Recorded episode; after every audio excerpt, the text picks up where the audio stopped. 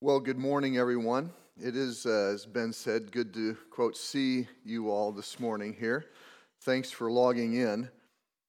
Since the shelter in place mandates were issued several weeks ago, it seems that all of the news that we see and we hear somehow relate to COVID 19. And it's not just the, the health or the economic or the political concerns, it's also everyday things like grocery shopping, meal planning, what television to watch, what games to play. Sometimes it seems like the media uh, doesn't think that its readers or watchers have any sort of creativity or foresight since we need all of these ideas. Uh, do, do we really need that much help with everything? But in the midst of all these various articles, there is no shortage of content on maintaining sanity and peace in our marriages and in our families. And they identify many ways that uh, husbands and wives and kids can, can hurt each other in the family context. But you also see a lot of information out there on being um, wary of what isolation can do uh, in our mental health issues and then the, the subsequent addictions and bad habits that we can fall back into. Needless to say, all of us feel these various stresses if we're honest with ourselves, and we can feel the temptations and experience the failures that getting into these stressful environments creates. It's fair to say that many of us ex- have experienced these, these challenges uh, that are described in these articles. I know our family has. Um, we're having a really good time in some ways, but in other ways, the, the pressure of always being together and the, the change of routines and all of these other aspects of what the uh, shelter in place mandates, uh, the stresses that they bring. Uh, it's not easy. As we've seen over the past month, the Psalms speak to our current conditions very poignantly. And as the scheduled Psalms for today, Psalm 78 and 79, they continue to show the, the uh, relative um, ways that the Psalms really speak to our, to our situation. Uh, they are dealing with sin patterns and stresses uh, in times of anxiety. They're dealing with uh, continued habits that we enter into when things are difficult. But they also show us how to strengthen our hope in God and how to remain steadfast in Him during these times of stress. Now, Psalm 78 is the second longest psalm in all of the Psalms, and it's a story. Occasionally, you see throughout the law and the prophets, the writings, and the New Testament as well, just summaries of some Old Testament history, summaries of history of Israel that gives some background for the admonitions and instructions that they're wanting to make for present day circumstances. And Psalm 78 is like that. Now, the first four verses that, that Lawrence read are beckoning for the audience to listen intently to what he's going to be explaining. He states that he's going to lay out what he calls some, some dark words and mysterious things that have been passed down from generation to generation. Now, there doesn't seem to be anything dark or mysterious about the content of the psalm, but it does seem to refer to that, that, that, these, that these psalms, that these ideas, that these stories uh, have kind of remained hidden. They've been in dark places. They haven't been brought out per the instructions of the writers uh, to the generations upon generations. And this psalmist is wanting to make sure that he and his generation is not going to be like previous generations. They are going to bring these things to light. Now, the second four verses in the introduction echo strong themes from the book of Deuteronomy. In the book of Deuteronomy, we see Moses telling the second generation of the Israelites coming out of Egypt uh, about the, the stories of their parents. The first generation coming out of Egypt were not, they were not faithful to God. They had, they had seen the power of God demonstrated in their very lives. God had saved them from Egypt. They saw the plagues, they saw the victory over Egypt's army at the Red Sea, but they remained unfaithful to God. And so Moses had to tell the second generation because God prohibited that first generation from entering into the land. And so, after 40 years of wandering around in the wilderness, Moses instructed the second generation. The psalmist is doing something similar. He is wanting to make sure that his, that his readers and those who are listening to this psalm being read are not going to be like that first generation, but they're going to set their hope in God through the, the retelling of these stories of God's power. The body of the psalm consists of three major sections. The first and the, and the third narrate some specific times throughout Israel's history how God continued to demonstrate his power and his love and his mercy and his judgment, um, and then consistently showing how Israel responded with unfaithfulness and rebellion towards God. The middle section provides a type of summary for all of the, the dynamics that existed between, between God and Israel. It's a really a summary of their relationship, showing that uh, God would show mercy and he would show power, but they remained uh, faithless and only worshiped God with lip service, but not in heart and in action. So I want to look at these sections here briefly. The first section is a segment of Israel's history described as their wilderness experience, as told in the book of Exodus, Leviticus, and Numbers. It begins with God's destruction of Egypt at the Red Sea. And, and while the books show the history all the way up into Israel's entering into the promised land, the psalmist takes that experience and focuses on one particularly shameful episode in Israel's history. He builds up to the event by demonstrating and describing in detail God's power to save Israel from Egypt at the Red Sea. If you remember, all of the armies of Egypt were, were drowned in the Red Sea as they followed Israel into the Red Sea that God had opened up for them. He also tells the story of, of after that, while they were wandering in the wilderness, uh, they were thirsty, and God literally brought water from a rock. So those two times are narrated uh, from Israel's history in this wilderness. But even after seeing God's demonstration of power, at a moment when they were hungry, they said this Can God spread a table in the wilderness? He struck the rock so that water gushed out and streams overflowed. But can he also give bread or provide meat to his people?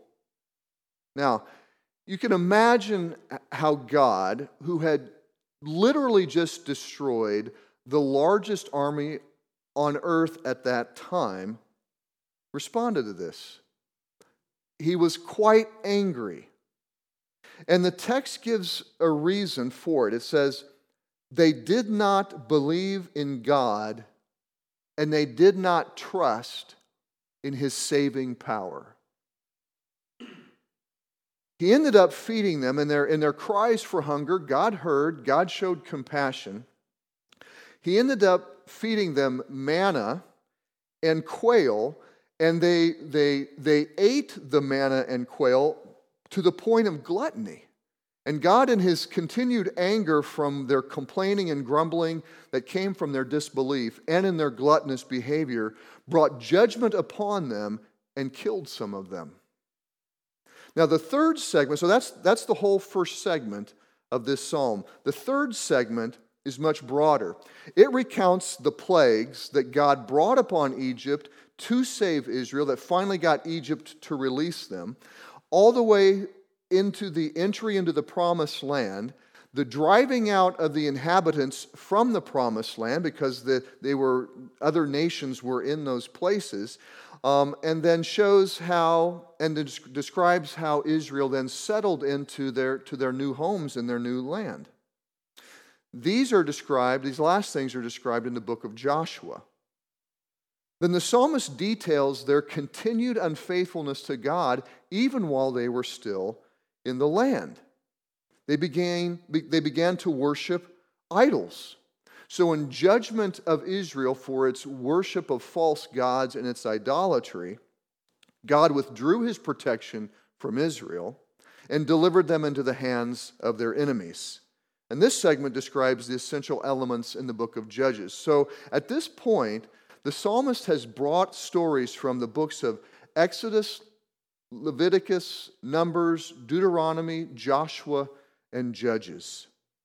The second segment, the, the one in the middle, effectively describes Israel's relationship with God throughout the entire Old Testament, through the hundreds of years of these various experiences. And it repeats the reasoning behind Israel's idolatry. See, they weren't just breaking the law, breaking the law was a consequence of something else. And the text says that it was a consequence of unbelief. It says, in spite of all this, in spite of all of God's power, all of God's judgment, and all of God's mercy, they still sinned. Despite his wonders, they did not believe. So it was unbelief that led them to their lawlessness. It was unbelief that led them to their rebellion and to their idolatry. They really didn't believe, even after seeing what God had done, they really didn't believe that God was going to continue to save them. And there are several statements that the psalmist makes in this middle section. First, he acknowledged that Israel would repent when things really got bad for them and when they experienced God's judgment at the hands of other nations. The text says that they, they would remember that God was their refuge, they would remember that God was their Redeemer. But in that remembrance, they only paid lip service to God in their repentance and in their worship to Him. That's the second thing. Their repentance was shallow. They would flatter God, they would sing His praises, and they, but it was essentially lies to him. Their words of repentance were not true, they were not sincere. In heart and action, they remained fickle in their devotion and their faith towards God. The third thing this psalmist says here is that even though that Israel remained unfaithful, even though they remained unbelieving in his power to save, because of God's compassion, because of God's forgiveness, because he realized that they were just flesh and a passing of the wind, he continued to atone for their sin and he restrained from expressing his full anger and wrath. He restrained from completely destroying them. And the fourth thing that the psalmist says here is that much of Israel's unbelief and much of Israel's unfaithfulness was literally due to the fact that they had forgotten what God had done. And that's why this psalmist is, is emphasizing um, so much the importance of understanding these stories and passing them down repeatedly to the next generations. And the psalm concludes by narrating God's eventual routing of Israel's enemies. This is in the, uh, the books of, of, of, of 1 Kings and 1 Samuel, eventual routing of Israel's enemies by raising up a descendant from the tribe of Judah, the boy David, who eventually became king. Contrary to the celebrity mentality present within all of us, that seeks to instill leadership to those who appear to be the best and the brightest and the strongest, God was looking for a different type of leader. God did not select a descendant from the tribe of Joseph, but from the tribe of Judah.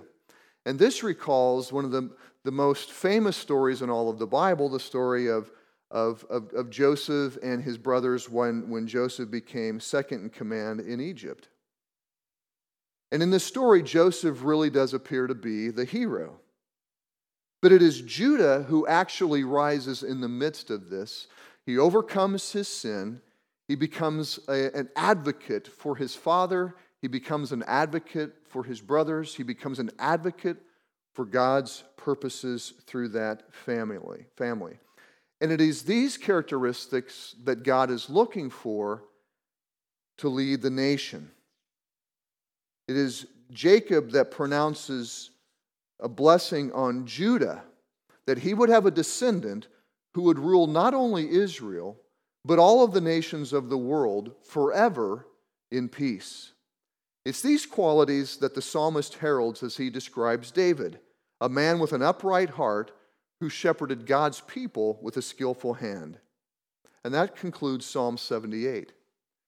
The transition into Psalm 79 is quite abrupt. It's not a story, it's a very zealous and forceful prayer, appealing to God for forgiveness and compassion for them as a nation, but also that God would bring judgment upon the nations that were punishing and hurting and destroying Israel at that time. Israel had been exiled. The writer is suffering, excuse me.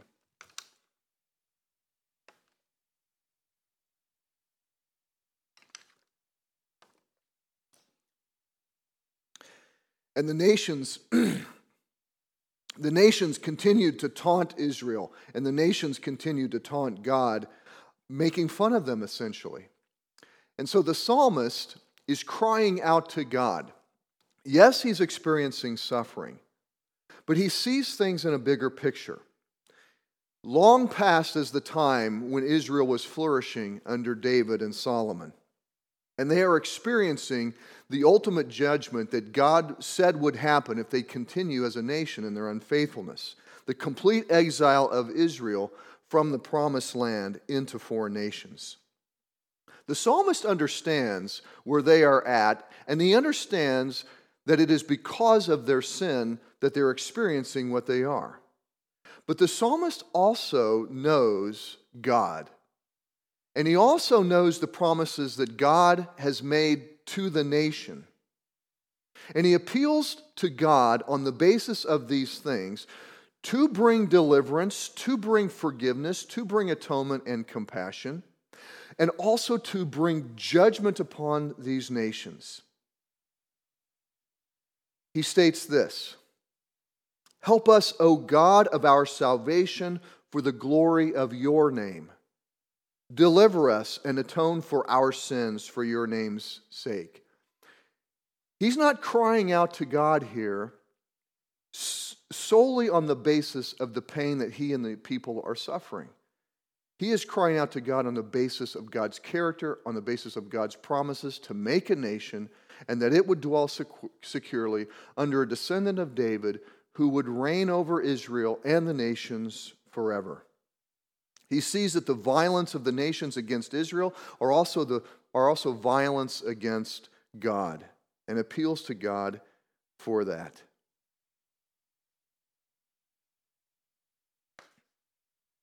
He asks finally that, that God would bring a place of bring them to a place of security and prosperity for all time, which would eventually then lead them to praise God forever and ever as a nation that experienced the promises that God said he would do. So, what do these Psalms have for us? As we continue to face the, the challenges of, of COVID 19 and the shelter in place mandates and, and the health concerns and the stresses and all of these kinds of things, how do these Psalms speak to us? Well, I, I think that they provide some clues on how to maintain steadfastness of heart in our, in our faith towards God, in our actions towards God, in our actions toward others, steadfastness in our faithfulness and in our love. I think that these Psalms really contribute to, to that specifically. In moments of stress, these Psalms speak to things that we can do uh, to gird ourselves for the challenges. And like Lawrence said in his introduction, you know, the goal isn't to get to normal. You know, things are going to be different after this, and that's a good thing in a lot of ways. God is preparing us for a different reality, and these Psalms go a long way towards that as well. There are several things that I want to point out and how they do that. The first thing is to acknowledge that these Psalms direct us to enlarge the story that we find ourselves in. Those in Israel who grumbled against God in the wilderness, longing for literally just food They were longing for the food of Egypt. And if you read the stories, they go on into these long descriptions on how great the food was in Egypt and why God had brought them all the way out there in the desert to kill them. See, they were putting themselves within a, within a very short story, a very limited narrative, narrative framework that maybe was a few days or a few weeks long. Philosophers and social scientists and human geographers and theologians and a lot of other people who, who spend their lives thinking about how human beings see themselves in this world argue that, that we form stories, we form narratives that help us situate ourselves in the, in the world that we live so that we can make decisions and, and live our lives and envision a future. Um, the, we, we create stories to do this. And the wilderness Israelites, the ones who were complaining about the food there in the desert, they were using a narrative, a story constructed largely around their personal comfort, specifically what they were eating and drinking at the time. And if, if your story, if that's as large as your story gets, what are you going to be eating and what are you going to be drinking? That kind of a story doesn't provide the resources to endure hardship without grumbling and complaining and rebelling. When you're not getting what you want, the story is not working out, your vision of what the story should be isn't playing out, and you're going to grumble and complain. You're going to fight against it. As you look at the 10 events narrated in the wilderness episode, in the books of Exodus and Leviticus and Numbers, most of them revolve around what they were eating or drinking, the fact that it wasn't as good as what they had in Egypt, that the fact that maybe God was waiting too long, any number of things. But it was all around what they were eating and drinking. And that shortened narrative caused them to do two things. Because they could only see things through the lens of what they were eating and drinking, they forgot, first of all, they forgot the history of God's works of power, power that had saved them from far worse dangers than food and drink. That's the first thing. The second thing is that they forgot God's promises concerning the future. So they forgot the past and what God had already done to save them, and they forgot what God had said He was going to continue to do into the future. He promised that He would deliver them from Egypt. Boom, He did it. But then He promised that He would take them to a land flowing with milk and honey. And they forgot both things. They could see a few days into their past, a few days into their future, and convinced themselves that they were going to die of hunger and die of thirst in the desert. That is how much control their physical appetites had over their hearts and why they were so fickle in their faithfulness towards God. Now, how are we to enlarge our stories? How are we to enlarge the narrative frameworks that we see ourselves in? I think there's only one way to do it. And it's, the, and it's an instruction that the Psalms have been given us since the very first Psalm. We need to read and meditate on the law day and night. The happy and prosperous person is the person who meditates on the law day and night. And the law, again, it's not a list of rules or instructions. The law is in reference to the first five books of the Bible Genesis, Exodus, Leviticus, Numbers, and Deuteronomy. And oftentimes the scriptures use the law to refer to, to the whole counsel of God all, all at once. And the person who is reading and meditating on this whole counsel of God begins to see that, that this world and, it, and its history um, is all something that God is doing. The stories in the law of God, the stories in the Gospels, the stories in the book of Acts and the last book of the Bible, the book of Revelation, these weren't stories that were written just for the original recipients. They were given to us. We are those later generations. And they are for us to enlarge our own stories that we see ourselves in. They are to enlarge our own narrative frameworks and deepen in us God's power to save, because that is what the stories are all about God saving people from sin and destruction and evil. I think it's fair to say that many of us probably have a little more time on our hands than we did prior to the onset of these shelter in place mandates. Why not use this time to engage ourselves and if we have a family, to engage our families in some of these stories? To really begin to see that, you know, life during COVID and the month that we've experienced so far and the months ahead, you know, it had a beginning and it's going to have an end. The broader story of this world is taking place. Second,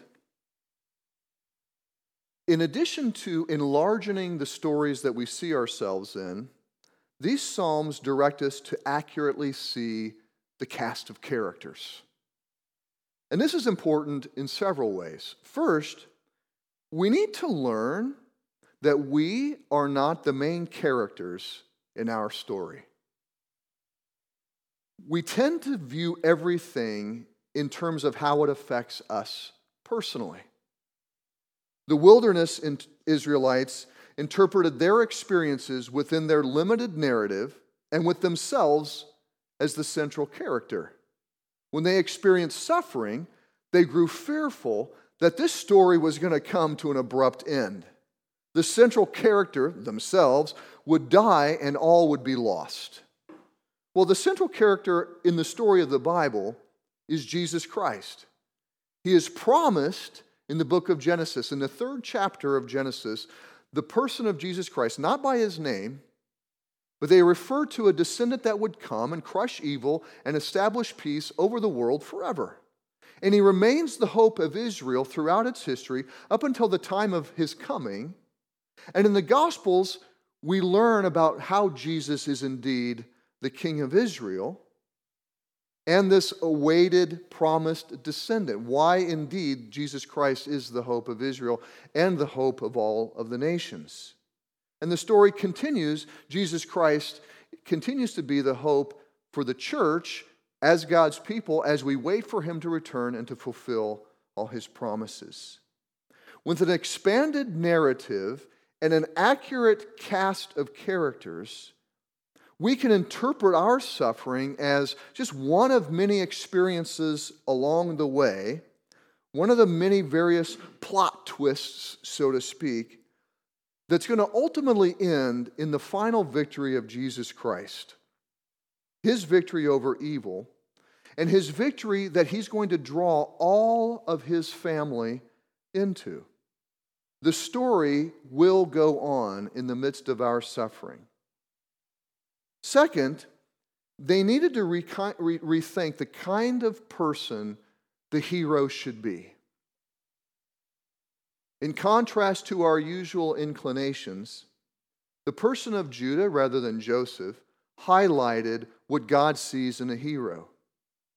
A person in whom redemption from suffering, if you can remember Judah's story, he was not a happy man and his life was not successful, and he'd made a number of pretty substantial mistakes sins against his family, sins against God.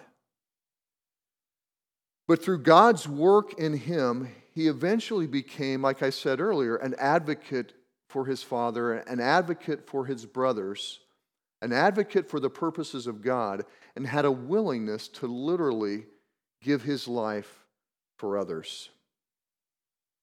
This is the kind of hero that God wants to exalt. This is the kind of hero that we should long for.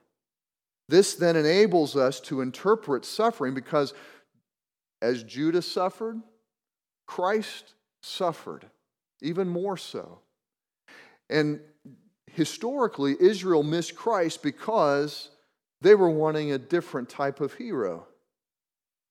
Well, God wants to show that his hero is one that understands the sufferings of this world and overcomes that through love and sacrifice.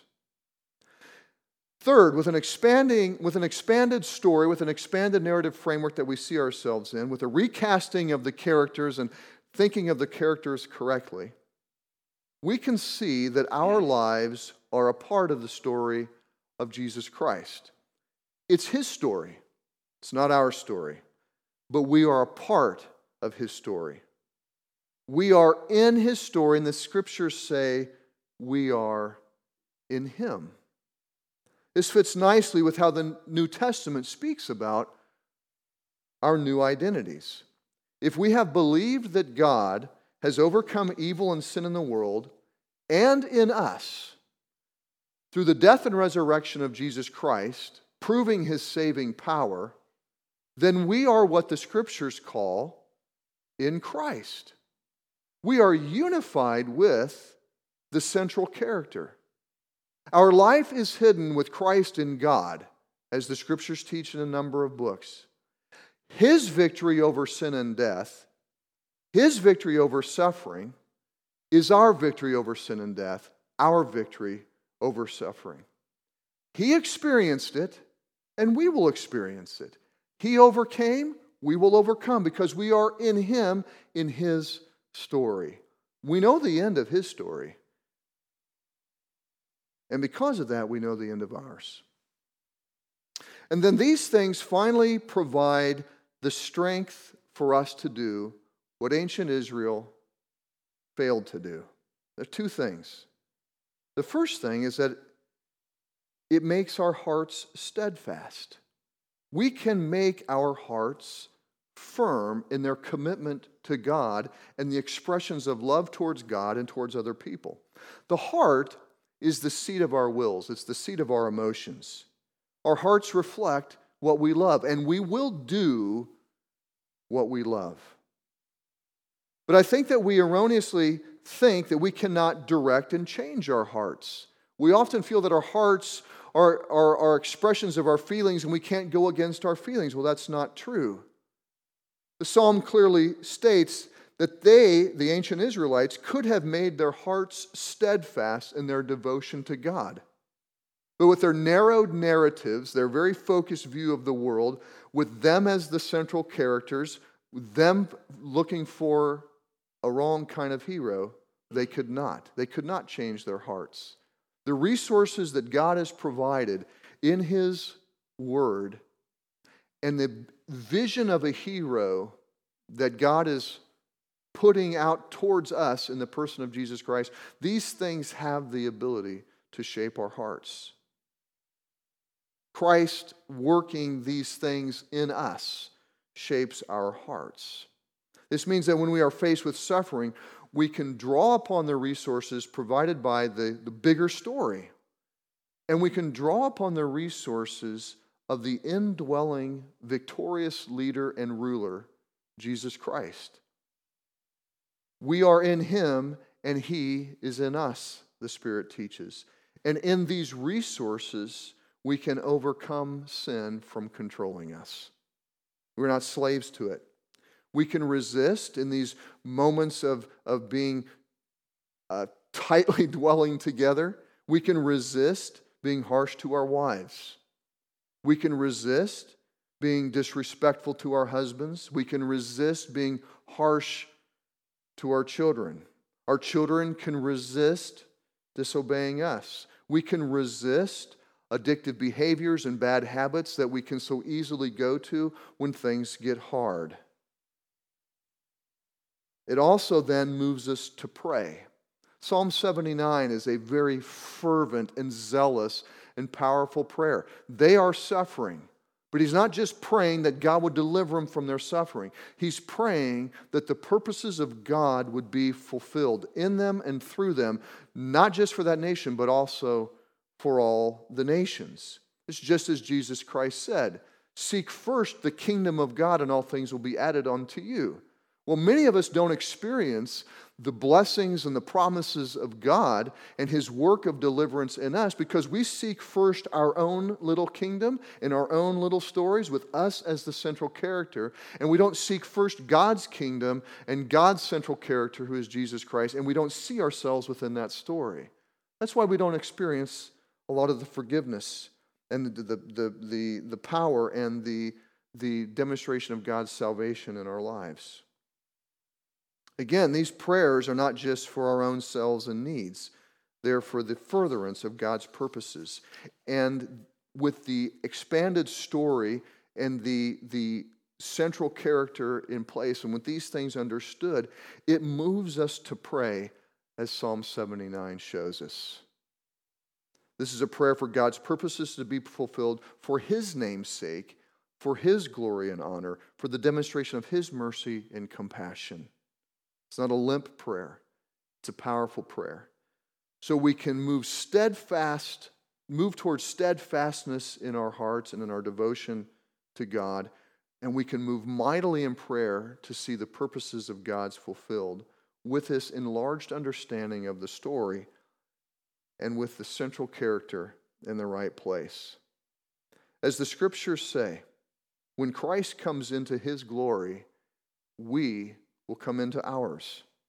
And that hope, strengthened by faith in God's promises, in his completed work, and what he says he's going to do in the future, these things will strengthen our hearts to remain steadfast to him, which means we will remain steadfast to those we love and those whom God has called us to serve.